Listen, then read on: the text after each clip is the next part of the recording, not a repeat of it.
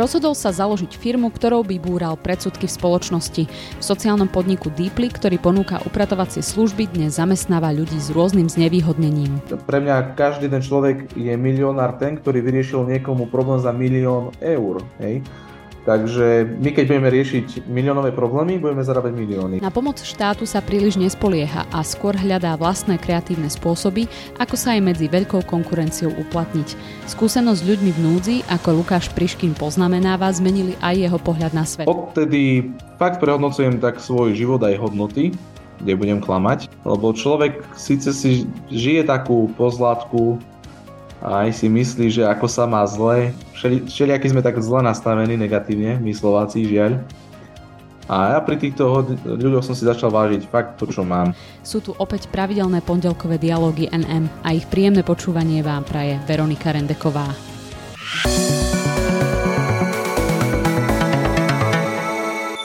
Lukáš Priškin je človek, ktorý stojí za myšlienkou sociálneho podniku s názvom Deeply, ponúka upratovacie služby a zároveň pomáha či už sociálne alebo zdravotne znevýhodneným ľuďom uplatniť sa na trhu práce.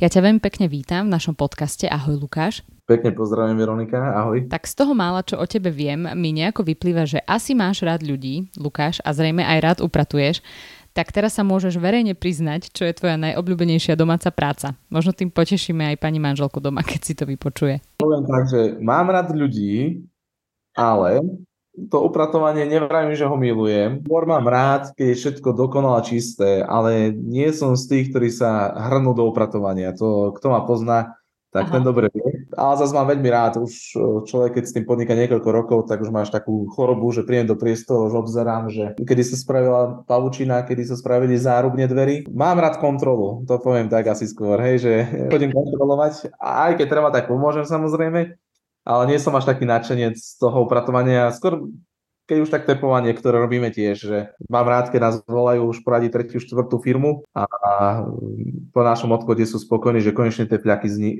zišli. Hej, že to, to by som povedal tak, že keď už niečo z opratovania, tak to tepovanie by som povedal. No to môže byť celkom pozitívna choroba z povolania, keď prídeš z roboty a už vieš, kde hľadať pavučiny. A poďme ale ďalej. Ako sa, ako sa vlastne zrodil tento, tento tvoj nápad? Prečo si sa rozhodol pre firmu a, s takouto ideou a zameraním? No, pre mňa je tá podstata pomôcť ľuďom.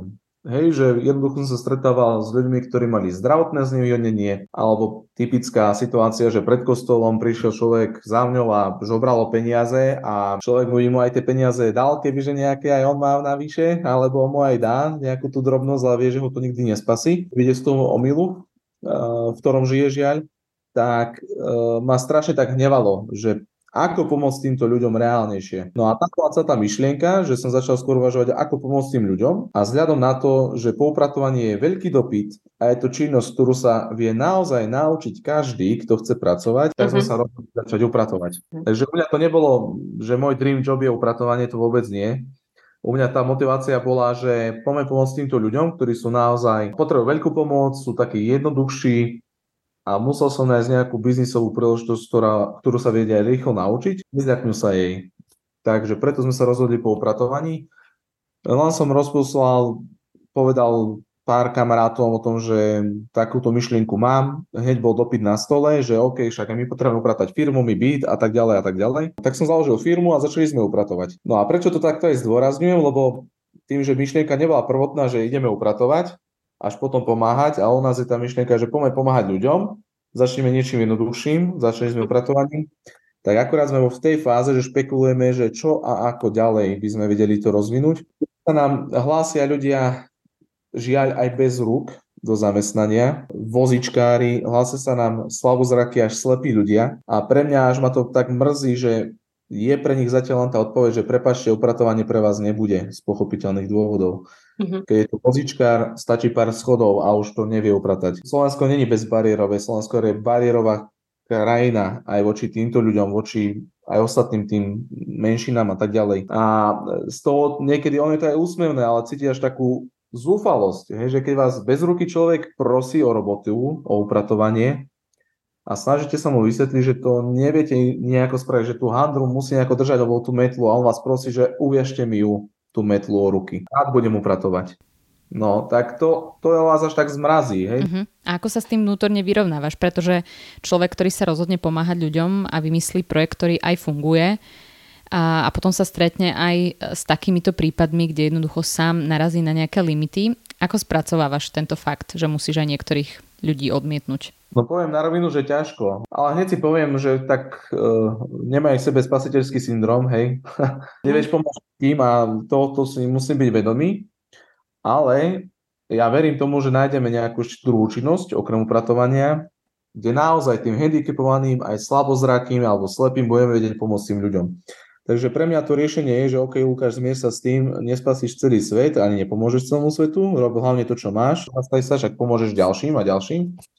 A zároveň špekulujeme aj s našimi kolegyňami, mm, akú činnosť nájsť od počítača, aby tí ľudia e, vedeli si takto tiež zarobiť peniaze a my by sme to mohli celé tak organizačne zastrešiť. Takže e, preto hovorím, že upratovanie nebol dream job, ani asi v mojom živote nebude, a určite chceme rozšíriť našu ponuku služieb, či už napríklad o virtuálnu asistenciu, že veľa firiem potrebuje administratívne pomôcť s dokumentami alebo odpisovať len maily, nejaký technický support, prípadne call centrum nejaké zriadiť. A nápadov je strašne veľa, hej, že čo by sa dalo robiť, ale musíme to všetko zvalidovať, čo sa vôbec oplatí spúšťať, lebo ja hovorím všetkým a to je aj taká odpoveď na to, že ako sa vysporiadam s tým, že neviem týmto ľuďom pomôcť, my nie sme charita ani charita nikdy nebudeme jednoducho. My sme firma, ktorá dáva takýmto ľuďom šancu v živote vôbec uspieť alebo na normálny život. A aj my sa na to žiaľ musíme vždy pozerať cez ten biznis model. Charita je veľmi potrebná vo svete a aj sú tu organizácie, ktoré sa venujú a fakt riešia také naozaj také prípady, ktoré už nevie žiaden ten súkromný sektor pokryť. Ale my nie sme charita a my hlavne to, čo robíme, okrem toho, že zamestnávame tých ľudí a dáme im šancu na normálny život, tak sa snažíme búrať predsudky voči týmto ľuďom. A to je naša taká hlavná misia, že cez kvalitne odvedenú prácu búrať predsudku voči týmto ľuďom. A ja som nesmierne rád aj e, za váš portál, aj za ostatné médiá, noviny, um, správy a kde všade robíme rozhovory, že to posolstvo sa vie šíriť aj takto ďalej. Poviem príklad, máme zamestnankyne, mami, mamičky v rokoch, už pomaličky, pokazil sa vzťah, dostali veľmi vážne choroby psychické, hej, majú problémy a nevládzu 8 hodín pracovať. Toto keď povedia na pohovore, tak oni dostanú stopku. No a my robíme to, že vytváráme čiastočné úväzky, postupne sa vedia ľudia integrovať na ten plný úväzok a naozaj cez tú kvalitne odvedenú prácu tí naši klienti veľmi radi nás potom odporúčajú ďalej, že búrame predsudky voči týmto ľuďom. Hovoríš o predsudkoch voči ľuďom, na ktorých uh, si sa ty zameral, respektíve ktorým pomáhaš. Je zložité rozbehnúť takýto podnik s takouto myšlienkou u nás na Slovensku, možno aj z takéhoto administratívneho hľadiska? A na čo by sa prípadne človek, ak má takúto ambíciu pomáhať ľuďom, mal pripraviť? Takto, aby som to prvú časť otázky. Áno, stretávame sa s predsudkami pri všetkých našich partneroch, ktorí s nami začínali. A ja som nesmierne rád, a ja hovorím každej našej kolegyne a kolegovi, lebo máme aj chlapov upratovačov, aj to je nezvyk, áno, že vidíte, že to nie je ja, ale vy ste pomohli zbúrať vo svojej vlastnej bubline a od toho nášho zákazníka, partnera alebo klienta tú bariéru, že pomohol si sebe, lebo vidíš, ten človek nemá s tebou žiadne problémy, dal ti šancu, ty si ho presvedčil, že naozaj zdravotne znevýhodnení alebo inak znevýhodnení ľudia vedia pracovať a ďaká tebe a tvojej bubline a jeho bubline si posunú túto myšlienku ďalej, o krok vpred. A na základe toho odporúčania už ďalší sa neboja s nami ísť do spolupráce alebo majú nižšiu tú bariéru. Tak ja toto hlavne prizvukujem našim zamestnancom, že je to celé o vás. Uh-huh. Ak vy odvedete dobrú prácu, kvalitnú, tak tá myšlienka sa bude šíriť sama a bude mať veľa zákazok, môžeme viac ľudí zamestnať a tak ďalej. A to, čo sa snažím ja robiť, no tak to je tá pravda, že to zastrešiť po tej administratívnej stránke, po tej organizačnej a hlavne na základe toho, že kolegovia fakt odvedú skvelú prácu, tak ja môžem potom dávať takéto rozhovory do médií, do podcastov a šíriť tú myšlienku ešte oveľa rýchlejšie, že aha, pozrite sa, ten človek mal psychické problémy, ten zamestnanec nemá ani nohu, ďalší majú chrbát síce tak a tak pokazený, alebo majú leukémiu, alebo majú niečo iné, napriek tomu vedia odviesť kvalitnú prácu, dajte im šancu pracovať. Nielen u nás. Každý z nás niekde pracuje, už len keď spraví tú osvetu vo svojom, zame, u svojho zamestnávateľa, že pozri sa, tí zdravotne aj nás ľudia vedia sa uplatniť u susedného podniku, vedeli by sa uplatniť aj u nás, poďme a skúsme prijať takého človeka aj medzi nás. A áno, nebudem klamať, je to administratívne niekedy v úvodzovkách peklo, uh, však budem veľmi faktický, v júni či v júli sme mali okolo 10 zamestnancov, znamenalo to cca 400 strán vydokladovať úradom, aby sme dostali nejakú dotáciu. Nevravím, že všetko vyplňať, to nie, ale vydokladovať treba. To je od e, výplatných pások, výpisy z účtov, dochádzky, výpisa žiadosti, ďalšie dokumenty, ktoré si dopýtajú úrady. Takže áno, je to priestor na zlepšenie procesov aj zo strany zákonov a štátov, lebo ja aj ľutujem tie pani úradničky a klobúk dolu, že to robia. Častokrát oni sami sú zle usmernené mhm. a potom oni zle usmerňujú sociálne podniky a potom my musíme na, dva, na trikrát robiť prácu. Mhm. Takže dole za to, že to robia a tam je veľký prístor na zlepšenie určite. Je mi jasné, že neľutuješ to, čo robíš a že ťa to baví, ale nepríde ti predsa niekedy na um, že prečo sa o týchto ľudí nepostará viac štát, prečo neponúkne uh, vhodné pracovné príležitosti aj týmto ľuďom a, a v podstate ako keby sa stále čaká až na tých kreatívnych ľudí s nejakým nápadom. Ako to máš v sebe zodpovedané? Ja veľmi jasno, ja sa nespolieham na štát. Ani vo svojom osobnom živote, ani vo tomto našom firmnom sociálnom podniku. Aj poviem pragmaticky prečo že ja som toto zástanca, že keď niečo človek robí, a ja sa na to tak pozerám aj cez peniaze, že človek niečo robí a robí to dobre a rieši niekomu problém, tak čo, ten človek mu dá veľmi rád tie peniaze, hej. A ja hovorím, že pre mňa každý ten človek je milionár ten, ktorý vyriešil niekomu problém za milión eur, hej. Takže my keď budeme riešiť miliónové problémy, budeme zarábať milióny. Hej? Ja sa na to tak pozerám. A i keď sme príjimateľia tej štátnej pomoci a tie dotácie sú tam, tak my sa na ne nikdy nespoliehame. Lebo stalo sa nám, že nám cca pol mesiaca meškala štátna dotácia a ja sa pýtam, že na čo je taká pomoc, ktorá meška pol roka, pomaličky. Takže my to máme aj vo firme nastavené tak, že ak by aj neprišla žiadna štátna dotácia, na ktorú sa človek nevie spoliehať, tak vieme to ekonomicky udržať. A fakt, že my to máme preto tak postavené, že nepodliezame ceny, my si vypýtame, práve že naopak my si vypýtame niekedy možno aj viac ako nejaký iný komerčný subjekt, ale garantujeme tú kvalitu. Kto chce kvalitu, je ochotný si priplatiť, kto nechce kvalitu, my nie sme pre ňu ako firma. Takže prečo to nerieši štát? Štát práve, že sa to snaží riešiť. Cez tieto zákony a tieto dodačné schémy mohol by to aj inak riešiť, však štát je tiež pomerne veľký zamestnávateľ, dalo by sa povedať, že najväčší, keď sa zrátajú všetky úrady, firmy, štátne podniky a tak ďalej je tam veľký priestor na to, aby to aj štát si vedel nejako vykrývať. Osobne si myslím, že je to celkom dobre nastavená myšlienka, keď sa skôr taký, ako ja sa označujem skôr za nadšenca, do toho pustí, ako keď to niekomu pristane na stole a musí to riešiť, pretože to musí. Hej.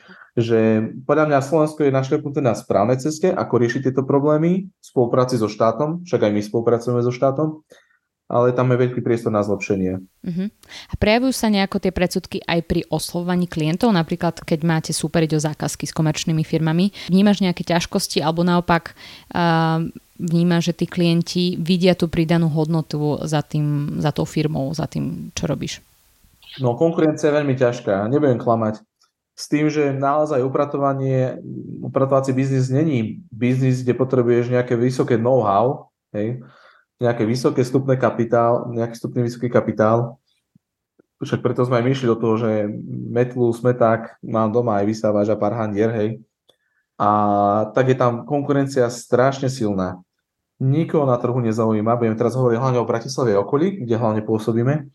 Nikoho na trhu nezaujíma, že či sme sociálny podnik, či niekomu pomáhame, nepomáhame. To je také druhoradé. V prvom rade tá cena a kvalita odvedené práce. A aj my, prečo vieme sa prebiť, je to, že naozaj, keď raz je napísané, že to má byť upratané, to má v tom čase, tak to upratané má byť v tom a v tom čase. Uh-huh. Že tú kvalitu vieme dodať aj skrze týchto ľudí. To, že sme sociálny podnik, je pre firmy, ktoré majú na 20 zamestnancov už nejaký aj benefit.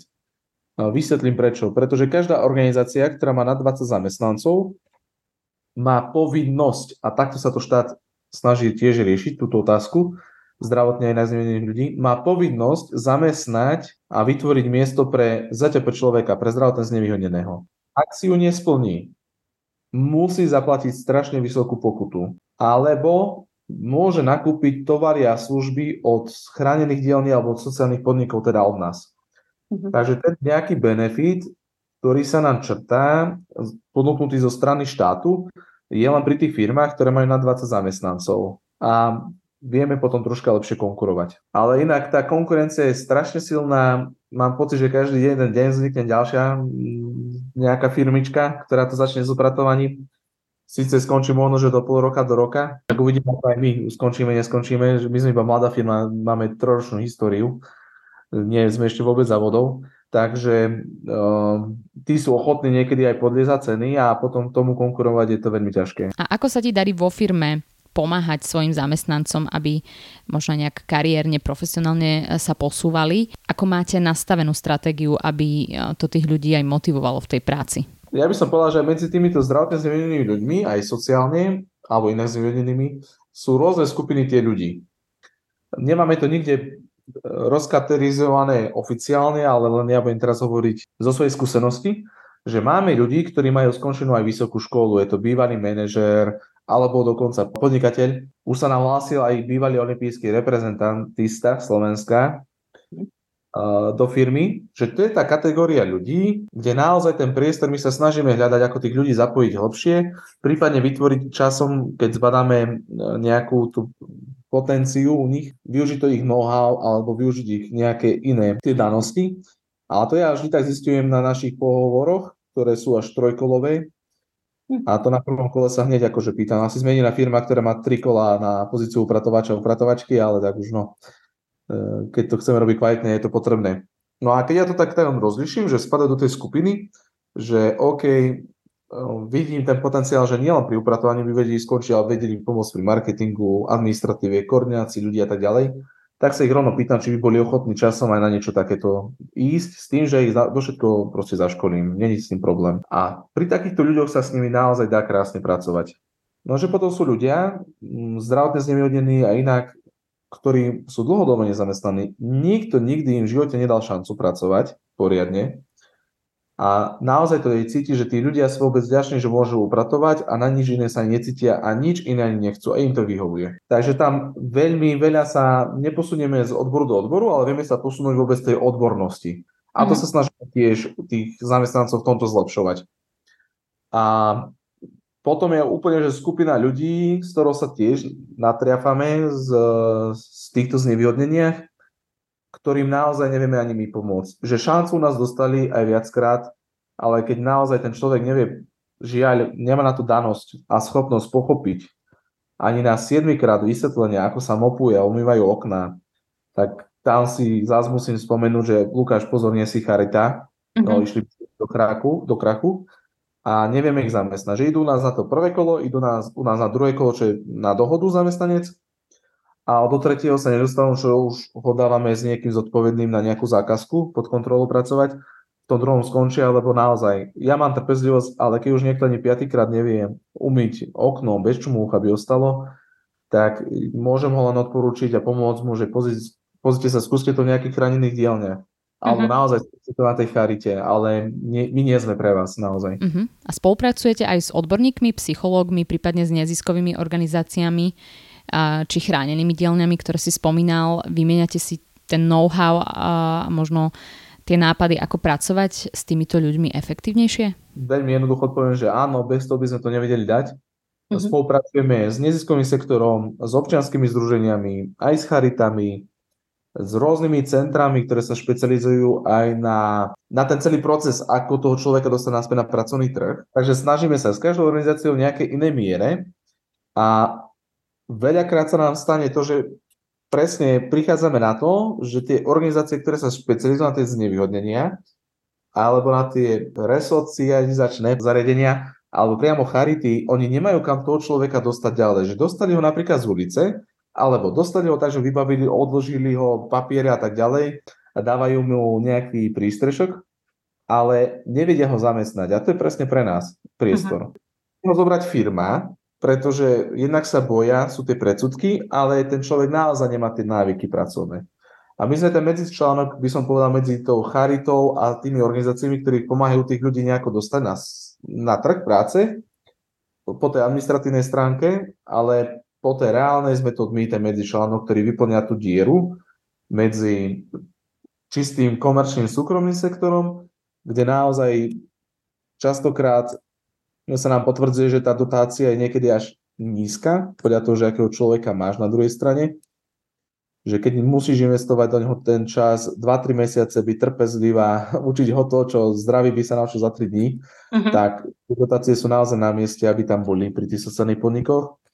A pri niektorých jedincoch naozaj sú nízke, lebo vravím, no, nevychádza to potom finančne. My sa na tomto musíme fakt pozerať ako podnik, ktorý rozbiať vo veľkom. Hej. A čo táto skúsenosť a práca s ľuďmi s rôznymi znevýhodneniami dáva tebe? Čo si sa o sebe naučil za ten čas? Čo sa tomu venuješ? Veľmi veľa. Ja hovorím, že, za, že tá práca mi dala strašne veľa s tými zdravotne a inak s inými ľuďmi. Odtedy fakt prehodnocujem tak svoj život aj hodnoty, kde budem klamať, lebo človek síce si žije takú pozlátku a aj si myslí, že ako sa má zle a neviem čo, frfle na všetko možné a neviem, všelijaký sme tak zle nastavení negatívne, my Slováci, žiaľ. A ja pri týchto ľuďoch som si začal vážiť fakt to, čo mám. Riešim s nimi to, aby mali kde vôbec bývať. To, že si môžem pustiť doma teplú vodu, naozaj nie samozrejmosť. A pre strašne veľa ľudí na, na, na Slovensku, aj pre mojich zamestnancov tiež. To, že ja si môžem dopriať občas dobré jedlo, hej, že to naozaj nie je samozrejmosť. Nie je to samozrejmosť. A vôbec, že má človek prácu. Tí ľudia naozaj niektorí, že desiatky rokov nepracovali, lebo tú príležitosť nedostali. Všetci na nich pozerali, že no, tak buď ten, že a, ten je Róm, alebo a, do frasa, tá nevydrží pracovať, tá má takú chorobu, tá má zatepe, to radšej nie. A tú šancu nedostali vôbec pracovať. Takže ja som sa pri týchto ľuďoch strašne veľa naučil vážiť si to, čo máme. Žijeme fakt, že na vysokej úrovni, tá stredná vrstva na Slovensku žije si na vynikajúcej úrovni, dokonca aj tá nízka vrstva. Už len to, že máme chladničku doma, tak patríme medzi koľko? Pár percent najbohatších ľudí na svete. A ja hovorím, že nikde lepšie sme sa nevedeli narodiť, ako je Európska únia. Keď si človek porovná, koľko si môže zarobiť, čo za to dostane, náklady na život a takto, tak Európska únia je to najlepšie miesto na život, kde sme sa vôbec na tejto planete Zem mohli narodiť. A napriek tomu frfleme. Takže ja som si toto takto veľmi začal prehodnocovať. Neženiem sa vôbec už za peniazmi, vážim si maličkosti, vážim si to, že mám zdravie, lebo ja hovorím, že najväčší prúser na Slovensku je ochorieť. Nedostaneš zdravotnú starostlivosť, nemáš peniaze, nikto od teba nezakopne aj toto sú veci, ktoré my riešime v našom sociálnom podniku. My pomáhame vybaviť aj lekárov našim zamestnancom. Vôbec nájsť kontakt, dohľadať, prípadne odviesť. No, buďte v Bratislave chorí, tak sa idete zblázniť. Tak a ja už som išiel až za Trečín, eh, jednoducho k lekárovi, špecialistovi, aby sme takto pomohli ľuďom. Takže toto ma to veľa naučilo a aj s tými ľuďmi naučilo ma to veľa viac trpezlivosti a komunikácie. Uh-huh. Stretávaš sa aj s opačnými názormi, keď takto nahlas vyjadruješ svoje postoje? Lebo podľa mňa mnoho ľudí by ti u nás aj oponovalo, pokiaľ ide o tú kvalitu života u nás. Stretávam sa, ja sa niekedy spýtam, že máš kde bývať? Máš. Dobre. Máš chladničku? Máš. Máš zdravie? Máš. Máš dve autá? Máš. No tak to, že mu chýba Mercedes alebo Lamborghini, OK, hej, tak to, to nemáš, ale ten vysoký štandard životný, ja nehovorím, že je zle vyžadovať niečo viac, to vôbec nie. Ja som rád, keď sú, keď sú my, aj my ako národ Slováci motivovaní sa mať lepšie. Ja hovorím, že keď sa budeme porovnať s Afrikou, tak skončíme veľmi dobre, keď sa začneme porovnať so Švajčiarskom, tak skončíme veľmi zle, alebo s inými týmito krajinami. Uh-huh. Takže aby som nevyznal znie, ja hovorím, že vyžadovať viac, od systému, od krajiny, v našom okolí, v tej kultúre, na tom Slovensku, ako žijeme a mať sa lepšie, to vôbec nie je zlé. Je tu čo zlepšovať. Len hovorím to, že keď pracujem s týmito ľuďmi, ktorí bojujú o prežitie, doslova do písmena o prežitie, jedna naša zamestnankyňa ostala s dieťaťom sama, má možno, že 300 eur invalidný dôchodok a zaplatí to 450 eurové nájomné, hej, nezaplatíš Už by bola dávno na ulici, kebyže u nás nepracuje. To sú reálne problémy, ako či my riešime, či si môžem kúpiť Mercedes alebo nekúpiť Mercedes. Takže nedá sa to generalizovať.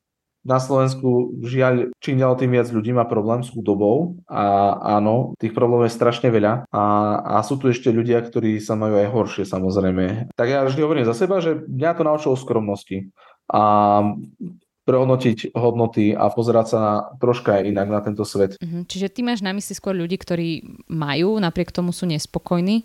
Čo by pomohlo tomu, aby sa to zmenilo podľa teba? Akože to je strašne všeobecná, ťažká otázka aj ťažká odpoveď.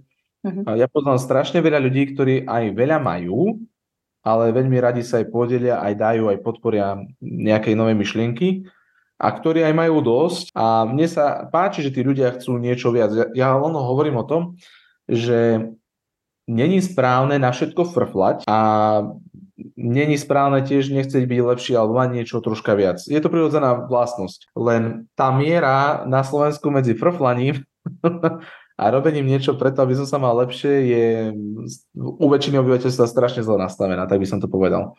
Mňa, mňa až to tak mrzí, že častokrát my tak chceme tú zodpovednosť za svoj život prenechať radšej štátu. Opäť nehovorím, že je to správne, nesprávne. Ja hovorím, že platiť dane je správne. To, čo je asi nesprávne, čo za to dostávame späť. Hej? Lebo v Dánsku a v severských krajinách, kde je strašne vysoké daňové zaťaženie, e, nikto nefrfle na štát, lebo za, e, za tú službu dostávajú, hej, za tú daň dostávajú inú službu. Takže ja nehovorím že štát nemá riešiť problémy, štát má riešiť problémy, ale prvom rade ten človek sám by mal vedieť nejako chcieť byť lepší a chcieť niečo vyžadovať sám od seba, od ostatných v nejakej rozumnej miere, ale nie iba frflať, to ja tak kritizujem, lebo naozaj mám veľmi dobrú skúsenosť dobrých známych, ktorí sú závodov, no čo je závodov, no tak majú niekoľko miliónové firmy, hej, a nefrflú a nechcú prehnanie viac, ale vedia to rozumne s tým narábať, vedia niečo podporiť, vedia toto spraviť, vedia vytvoriť ďalšie pracovné miesta, zabezpečiť. Uh-huh. Takže nemám nejaký všeobecný odkaz, skôr len tak, že vážme si to, čo máme a aj chceme od seba viac. A túto politiku máme kvázi nastavenú aj v našej firme, že tiež sme asi taká kvázi jedna z malá firiem upratovacích, kde naozaj tí naši ľudia majú bonusy za to, že či chodia na čas do roboty, to je taký štandard, potom kvalitu, za odvedenú kvalitu majú ďalší bonus, to je tiež štandard,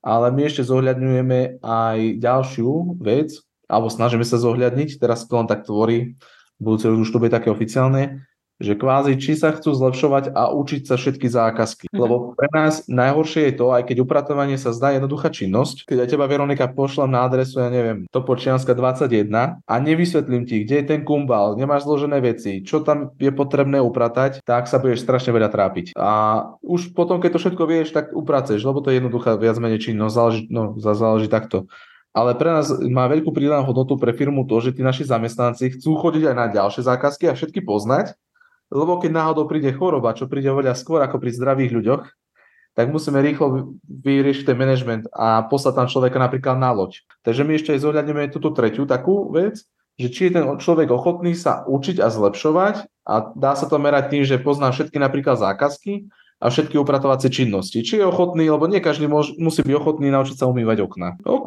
to rešpektujem, ale pre nás ako firmu máš oveľa nižšiu tú ekonomickú hodnotu ako človek, ktorý je ochotný sa učiť aj tepovať, aj okna, aj obsluhovať veľké stroje a to zohľadneme vo výplate samozrejme. A takto ich motivujeme tiež aj po finančnej stránke sa nejako zlepšovať. No máte to merateľne nastavené, ako pozerám. Aké sú ďalšie vízie? To je moja posledná otázka na teba. Uh, hovoril si, že ste mladá firma a teda čaká vás ešte veľa vecí, ktoré potrebujete preklenúť. Tak uh, aké sú vaše výzvy a také možno najušľachtilejšie predstavy o tom, kam by sa tvoja firma, tento sociálny podnik mohol posunúť? No sú to len také nápady a vízie, ktoré sa snažíme realizovať. Jednu som už spomenul, že chceme naozaj pomôcť aj handicapovaným, aj slabozrakým, ktorí sa nám hlásia, aj nás, no bezruchým, kebyže vieme, no, tak no to je najväčšia výzva, to neviem ešte vôbec ako. Ale chceme jednoducho vymyslieť aj druhú našu hlavnú činnosť, okrem upratovania, kde budú môcť byť aj takíto ľudia zamestnaní. Že to je naše také, na čom chceme čím skôr začať pracovať a aby sme aj týmto ľuďom pomôcť. My chceme vytvoriť stovky pracovných miest po celom Slovensku, tým sme to aj začali robiť a túto víziu chceme naplniť cez franchízu. Ak sa to bude všetko dať, zatiaľ vrajím, že to úrovni nápadu. To znamená, že ktokoľvek v námestove, v Trebišove, ja neviem, v Krtiši, v Šáhach, v nejakej malej dedinke, Hornej Dolnej bude chcieť pomôcť týmto ľuďom, tak dostane celé know-how od nás, ako na to, ako to založiť, prevádzkovať, pracovať s tými ľuďmi. A tú administratívu to je tak komplikované, že veľmi radi budeme robiť my ako sociálny podnik. Hej, to poviem na rovinu, ako to je. A možno, že takto sa pomôžu vytvoriť pracovné miesta pre tých ľudí. Vidíš, handicapovaných, lebo to iba presúvaš papiere, vyplňaš tabulky, skenuješ a posielaš. No, takže toto je naša taká veľká misia, že chceme zbúrať predsudky voči týmto ľuďom na Slovensku aj prostredníctvom tým, že vytvoríme stovky pracovných miest a naozaj v tom hornej dolnej pochopia, pochopí tá miestna komunita, že títo ľudia si zaslúžia prácu a vedia ju odvládnuť, zvládnuť veľmi dobre a zároveň vymyslieť ešte tú druhú činnosť, aby sme vedeli pomôcť aj tým ďalším. A taká moja osobná myšlienka, že keď budeme naštartovanú firmu na neviem aké veľkej úrovni, že si budeme môcť dovoliť po finančnej stránke mať človeka len na to, aby riešil, pomáhal im riešiť presne lekárov a ich osobné problémy, tak to je moja taká ďalšia vízia, hej, že pevne verím, že sa dostaneme do takej veľkosti, že jeden človek bude jeho pracovná pozícia iba o tom, že pomôže tej pani upratovačke napríklad odložiť sa, Hej, zaplatiť si dlhy. Druhé pomôže nájsť lepšie bývanie. Tretie pomôže získať nejakú dotáciu. Aj teraz sme pomohli našim upratovačkám ani nevedeli o tom, že môžu získať 350 eurový poukaz na tie notebooky. Tak sme to pomohli vybaviť. Takže bude iba jeden človek, alebo možno, že aj tým ľudí, keď budeme náhodou veľmi veľká, hej, firma, však snívať môžeme vo veľkom, ktorý bude riešiť iba takéto veci a pomôcť vybaviť lekárov, zaviesť ich. Pre mňa za mňa je dobrý strice, keď v okolí Bratislavy je každý špecialista vybukovaný na rok dopredu. Takže po tej osobnej rovine aj voči tým zamestnancom chceme to takto ďalej rozvíjať. Tak to sú naozaj obdivuhodné vízie. Ja ti veľmi držím palce, Lukáš, celým týmto projektom, s celou tvojou firmou. Nech sa jej darí. Ďakujem, že si si našiel čas a, a dúfam, že sa počujeme ešte niekedy v budúcnosti. To bol Lukáš Priškin, zakladateľ sociálneho podniku Deeply. Ďakujem ešte raz. Ja tiež, Veronika, veľmi pekne ďakujem a ešte ak môžem takú poslednú vetičku, že aj tak mene našich zamestnancov, aj tej skupiny ľudí, ktorú sa snažíme integrovať, že nebojte sa dať šancu tým ľuďom. Fakt, ak máte tú príležitosť, dajte tú šancu, nič vás to nestojí a ak áno, tak strašne málo. A ak by náhodou niekto chcel a uvažoval, že by chcel pomôcť tejto myšlienke, tak kľudne nech napíše na náš mail. Není s tým problém, však stránka je už známa deeply.sk. Z angličtiny, že hlbšie pre istotu deeply.sk. A veľmi radi sme tomuto otvorení aj ďalším spoluprácam. Hej, či už takto by potreboval niečo upratať, ale hlavne som tu teraz myslel po tej strategickej stránke. Veľmi radi prizveme ľudí, aj takýchto ľudí skúsenejších od nás a šikovnejších Takže tak a veľmi pekne ďakujem aj tebe Veronika, aj celomu portálu nm.sk za túto príležitosť. Držím aj vám palce, aby ste šírili pekné myšlienky naďalej. Počúvali ste podcast portálu Nové mesto Dialógy NM, ktorý vám prinášame každý pondelok. Spolu s textovými rubrikami ho nájdete na našom webe NMSK a tiež na SoundCloud a Spotify pod profilom podcasty NM. Spojme sa v dialógu na NMSK.